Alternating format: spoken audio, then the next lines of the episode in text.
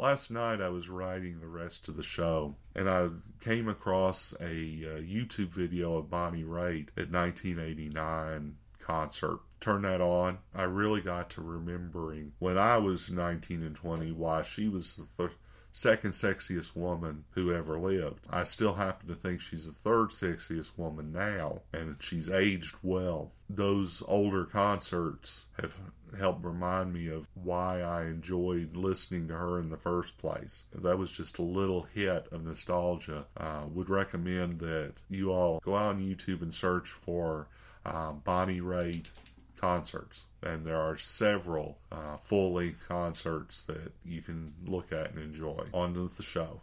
We have over 100 years of wonderful recorded music out there, so why do most people listen to the same 100 songs? Like the treasures on the shelves of a thrift shop, there are so many great songs out there waiting for us to find. Let's find those treasures together. I am David Rankin, and this is the Old Mill Shop.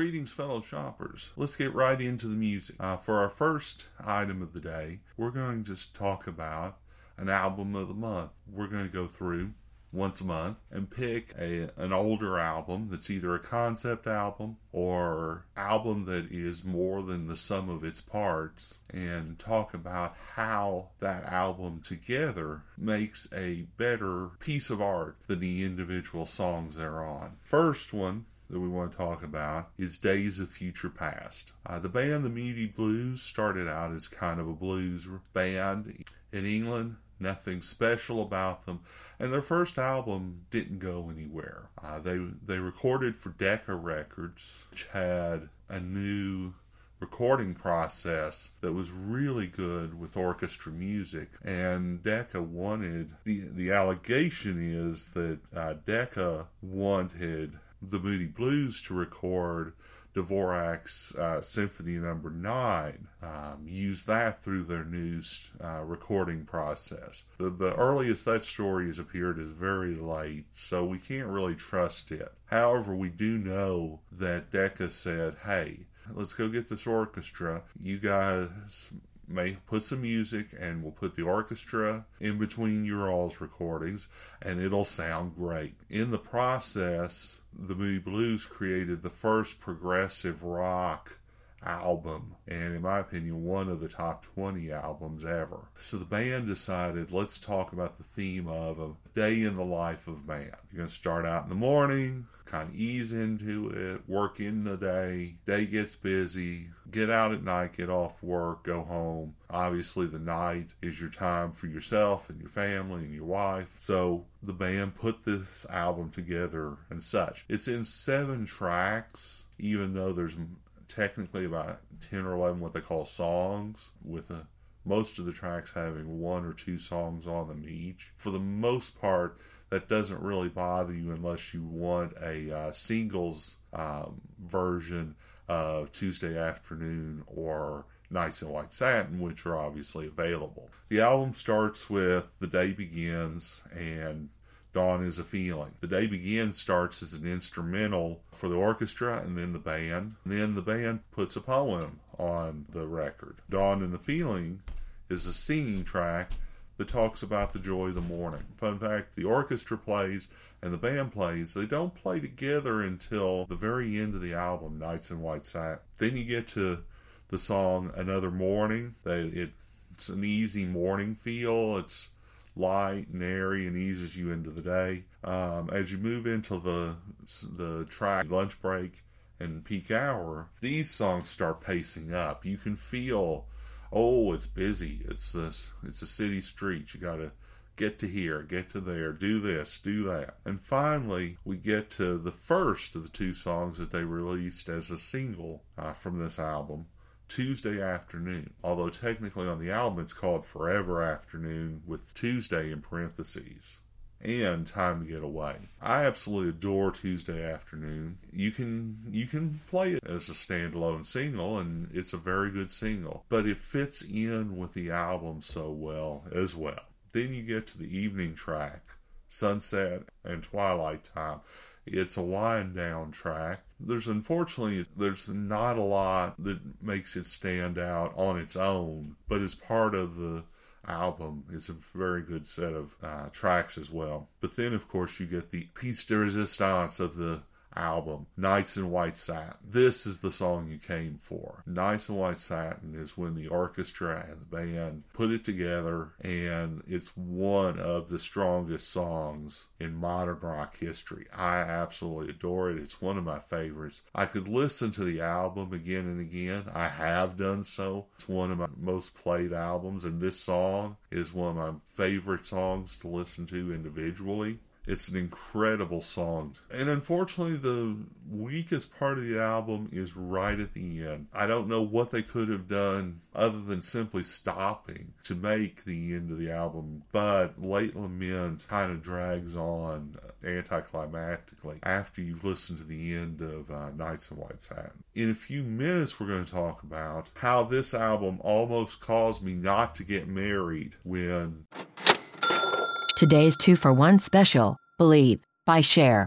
So before we get to today's two for one special, let's go over this week's Music Minute songs. Monday, the Vintage Corner had Iceman by Memphis Minnie. Tuesday, we had Cold as Ice by Foreigner. Wednesday, we had Icy Blue Heart by John Hiatt. Thursday was Cold Cold Heart by Hank Williams. And Friday was Heart of uh, Stone by Cher. This coming week, we're not going to do a theme song week. Instead, we're going back to random picks. We do our random picks for the Music Minute by allowing Apple Music to randomly select from my uh, personal playlist and cover those five songs next week. We'll go through each of those and then have a two for one special for uh, next Friday. We are, however, going to continue vacation videos from Scotland and Iceland for one more week because I do have a few videos left to share. So we are going to share those videos and then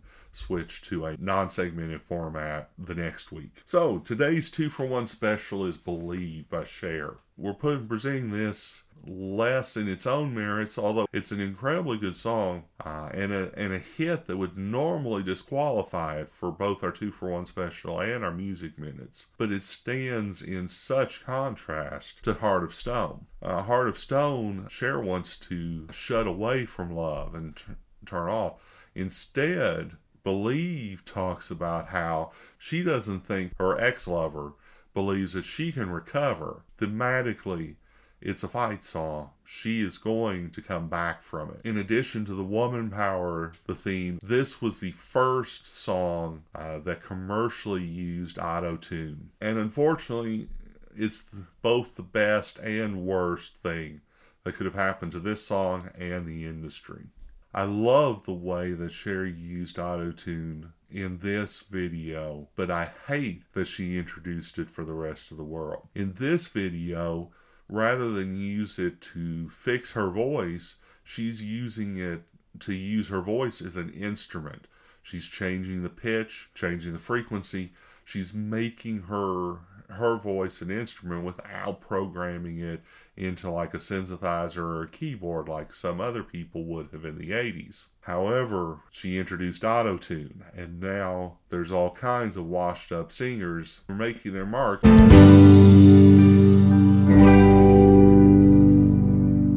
Told everyone in the end of segment one the days of future passed and night in white satin almost got me dumped before I got married, and it's quite true.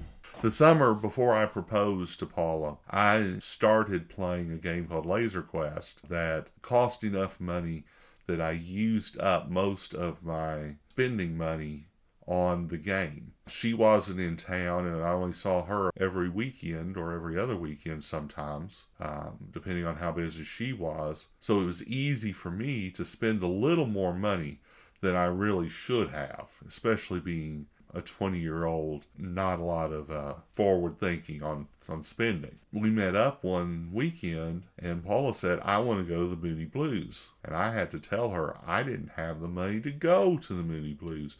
And she sat down and looked at me and said, You don't have the money to go to Moody Blues because you went to Laser Quest instead. And boy, was I in trouble. Fortunately, it was not that much trouble and we survived. But we never did go and see the Moody Blues, unfortunately. The problem at the time was while I enjoyed some concerts, I actually did not like live music. My problem was at the time, I enjoyed the nearly perfect style of studio recording that was in vogue. Jeff Lynne and George Harrison were putting an album together before the Traveling Wilburys. And the two of them actually came up with the name Wilbury because they started joking that every time they came across a problem in the recording that they would they'd look at each other and say we'll bury it in the mix we'll bury that we'll bury that okay we'll bury that until it became Wilbury. And that's how the Traveling Wilburys became the Wilburys. At the time, it was common to bury any little problems with a uh, album in the mix so it sounded perfect and you could never quite replicate that in a live recording or in a live performance. So i thought that well these live performances are nice but they're not they're not the same and they're not as good. Why should I want to see that? With the development of auto tune and with the development of computerized instruments and computerized playing, we can actually now develop the perfect song. All the instruments play in perfect pitch, in perfect harmony together. They produce the perfect sound. The singer is absolutely pitch perfect, absolutely on every mark, no wandering we can create the perfect song. And then when we give it to someone, it triggers the uncanny valley response. The uncanny valley response is wait a minute, this isn't quite real and I don't like it. We can tell that music that's too perfect is too good, we don't like it. Part of our brain's appreciation for music is the little mistakes and the the combinations of imperfect people putting music together in almost but not perfect harmony. As I've gotten older, I've learned that hey, new versions of music are interesting and a live version has its own joys and there its own features independent of how good or not good the studio version is. So that I now can much more appreciate going and seeing a live concert. More and more of the older stuff that I like, those people aren't touring.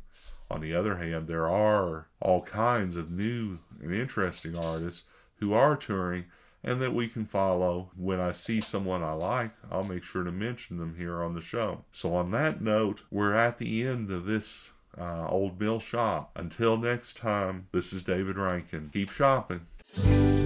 Please come back for the next episode of The Old Mill Shop. Thanks to Apple for use of the Samantha voice. Thanks to Zapsplat at www.zapsplat.com for theme song and incidental music. Copyright David W. Rankin Jr., DBA The Old Mill Shop Music Experience.